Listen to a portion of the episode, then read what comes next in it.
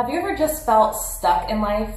You know, maybe you're not succeeding at the level that you feel like you should be and you just can't figure out why. And instead of actually moving forward, you're just spending time, you know, running it over in your brain, trying to figure out what's wrong and what you can fix and what you can do differently to succeed on a different level. Or maybe you're kind of on the outside looking in at others that are succeeding and you just don't see the difference and don't understand why you're currently struggling or suffering or just having to deal with stuff that you don't feel like you should be having to deal with.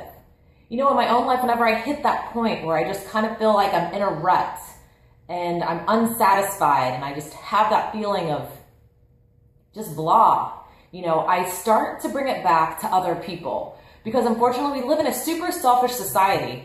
And I know that, you know, even those words, self-centered or egotistical or um, selfish, you know, all of those words kind of make you cringe and think, not me.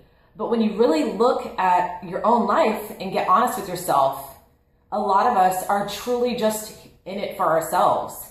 You know, it's even like they say, you know, it's easy to talk to someone if you get them talking about themselves because that's all anybody wants to talk about. But if you are struggling or not succeeding at the level you want to, I would just recommend that you start putting others first and start legitimately caring what's going on in other people's worlds and doing what you can do to help them and to give and to be a generous person and whatever it is you were, you know, searching for or wanting or on the hunt for in your own life, it will start to come so much easier when you just take your eyes off of yourself. Because it really is true that what you give is what you get. And even if it's in your own, say, relationship with your spouse, you know, a lot of times we have this laundry list of things that our spouse is not doing for us but we're not actually flipping the coin and thinking, what is it that maybe they need that I'm not doing for them? And if you put all of your efforts in that area instead, then all of a sudden you're going to see those things that you wanted from your spouse all of a sudden are starting to happen. So you don't necessarily have to go tell them all of those things, but like I said, focus on what they want and odds are their needs are different than yours.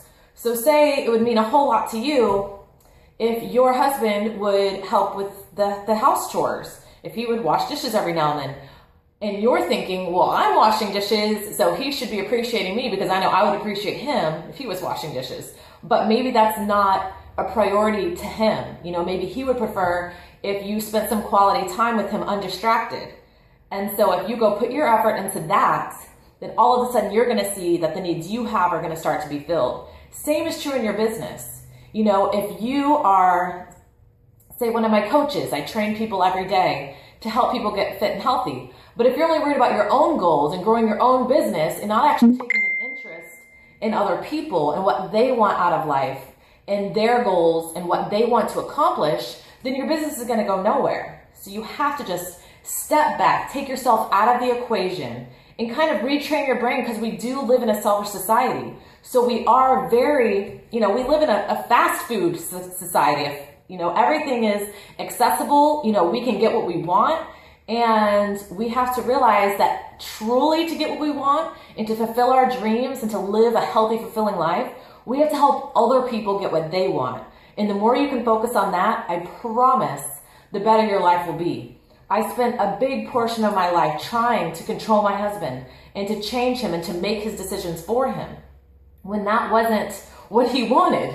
You know, what he wanted was just support and to know that I was behind him and to, to trust him to make his own decisions. So once I finally was at the point in my life where I was able to step back and think, okay, what can I do for him instead of to him? Um, everything started to change. So no matter what you're struggling with, think about it. Step back, take yourself out of the equation, search for someone you can help, and genuinely take an interest in them and their goals and their needs and I promise what you want, your goals, your dreams, your success that you're striving for will come so much easier and it will be so much more fulfilling because you're actually making a difference and truly caring about people. And once you make that a regular part of your life, your life will forever be changed.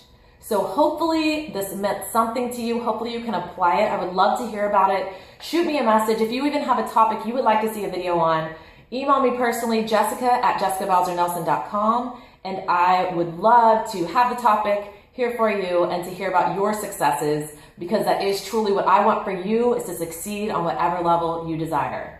All right, see you guys later.